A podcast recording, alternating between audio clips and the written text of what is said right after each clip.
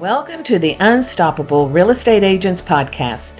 I'm your host and real estate productivity expert, Kim Hughes.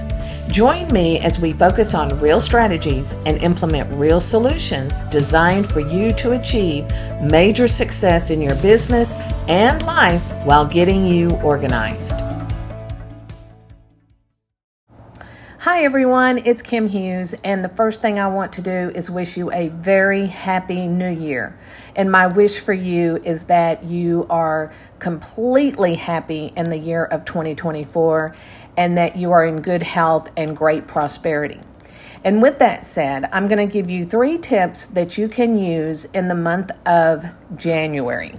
Now, these are 3 touches. So get your notes, write them down, or print out the show notes, because these are going to be 3 things that is going to get you going in 24 very strong. So the first thing you're going to do is go back to your 23 clients and pull the settlement statements.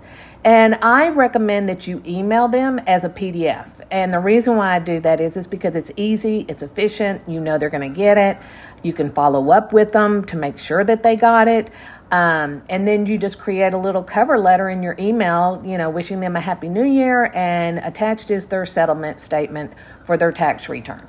And I would highly recommend that you do this immediately. I always like to see it out by the 15th, but at least by the 25th. So that's one thing that you can do to start off with your new past clients in 24 is send them that settlement statement and make sure that they are in your past client database. And then the next thing, this is tip number 2, is this is something that you can email to all of your database, everybody in it, because it's going to be beneficial for them. I highly recommend that you do a blog and post that blog on your website, and then take the link and put it on your social media to drive the traffic to the website to get the information. And what is that? It is the free annual credit report that everybody is eligible for every year at no cost. And a lot of people don't even know this. And, and some do, but they probably need to be reminded. But it's not something that anybody talks about. So every year, you want to go in, pull your credit report, and while you're at it, go ahead and pull your children's credit report. They have a Social Security number, right? So we want to make sure that our children are safe. We want to make sure that their credit is safe. So by looking at their credit every year gives you an opportunity to catch anything that may have come through that is suspicious. Of course, there should be nothing on their credit report, but you never know. Somebody could have stolen their identity and taken it over. So this is why you want to do a yearly checkup. So when you are sending out your e-blast or you're creating your blog, this is what you need to be telling everybody is that even though your children are minors and they've never used their credit, they still, as parents, need to check their credit report. And then check their own, because they may find something that's suspicious that they need to handle as well. And if they're looking to do any type of, real estate, purchasing real estate, buying a car, getting another credit card, whatever that may be, they need to make sure that their credit is in check. So this is huge, because this is something you can do every year in the month of January as a reminder. And then you can always do a follow-up every quarter and asking them, did you order your free credit report? This is just a reminder. So right there you have 4 touches about the credit report.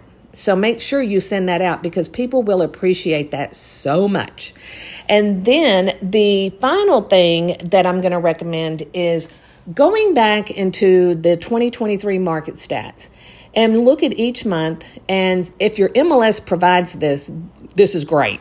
But if not, you'll have to do it yourself. And this is where you will go in, pull your market reports for each month, combine them together to create a yearly report, and do a blog on it and put it on your social media and send it to your database. And you're driving traffic to your website, which helps create SEO.